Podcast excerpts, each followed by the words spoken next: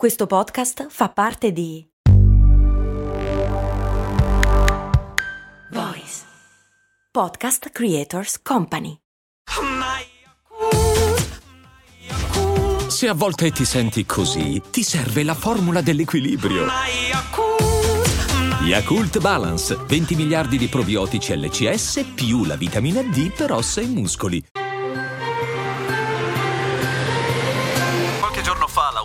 Conduttore Giampiero Kesten, in una puntata del suo podcast Cose molto umane, ha coraggiosamente affrontato il tema dello skin care, facendo affermazioni coraggiose e controverse, fra cui che effettivamente lo skin care non sarebbe poi tanto utile, stanti le numerose minacce che Giampiero Kesten ha ricevuto. Da quel momento lo speaker è costretto a vivere in una località segreta.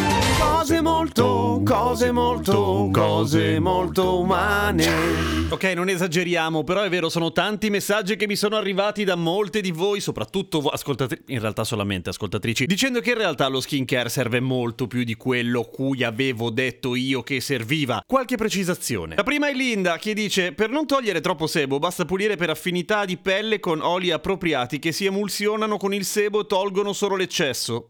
Il collagene si può stimolare, radiofrequenze e altri macchinari lo fanno e si vede. Ovvio, non durano nel tempo perché stai andando contro natura, quindi devi farli sempre. Confermo che le rughe si possono solo camuffare, la ruga non si toglie. Gli scrub esistono chimici, senza grattare ti dissolvono la pelle morta, lasciandola in posa tipo acido, come fanno i cattivi dei film. Mica solo quelli dei film, purtroppo. E sono meno aggressivi in realtà. Non se usi acidi glicolici o mandelici, quelli sono belli strong. L'acido mandelico c'entra col Sudafrica, non credo. E poi la precisazione di Alexa, che ne sa un bel po'. Allora, i pori non si possono chiudere o aprire, si possono minimizzare, si può levigare la grana della pelle. Lei, professore, ha giustamente accennato a pelle matura e oleosa. La pelle oleosa è più prona ad avere pori dilatati, però è sempre importante tenerla idratata e nutrita perché questo aiuta i pori e la seboregolazione della cute. C'è anche una piccola precisazione perché come lei, professore, ha giustamente detto, la pelle va protetta e non c'è migliore antirughe della protezione solare. È vero, tra l'altro questa roba l'avevo anche vista e mi sono così semplicemente dimenticato di inserirla. La protezione solare è importante anche nei mesi in cui apparentemente non servirebbe a una minchia. Questo lo dico io, non lo dice lei. Minchia intendo.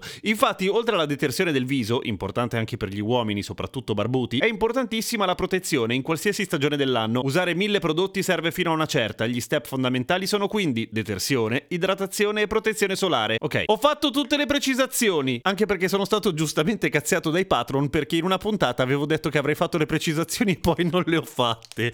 Che cialtrone. Invece rispondo a un po' di domande brevi che mi sono arrivate dai patron, le cui risposte magari sono troppo brevi per fare una puntata intera, però insomma, per esempio, Mirko mi chiede, Gem, perché quando siamo annoiati e non sappiamo cosa fare ci giriamo i pollici? In realtà, caro Mirko, questo è più che altro un modo di dire, è una metafora per dire qualcosa che non serve a una minchia, qualcosa che fai quando sei veramente annoiato. Poi se tu ti giri veramente i pollici quando sei annoiato, sei una metafora vivente, ma è più probabile che tu sia stato condizionato dal modo di dire che dal fatto che sia una cosa naturale da fare quando ci si annoia. I modi di dire variano tra l'altro col tempo e soprattutto variano con la regione, cioè dalla zona geografica da cui provengono. Girarsi i pollici, per quanto sia comprensibile anche in altre lingue, non si usa. Per esempio in inglese si usa stare con le mani sotto il culo, che rende abbastanza l'idea, ma anche in italiano si usa grattarsi la pancia. In Cile la toccano piano, stare lì a non far nulla si dice pettinarsi le palle. Poi Elia, che ha ascoltato tutte le 361 puntate in due settimane, niente male, mi chiede come mai l'ordine in cui si mangia è più o meno sempre quello, cioè l'aperitivo, poi la prima portata, pasta, cose simili, poi secondo piatto di carne o pesce, alla fine il dolce. Perché non si mangia prima il dolce? Allora, ovviamente il modo e l'ordine in cui si mangia il cibo, in particolare i pasti, è strettamente legato al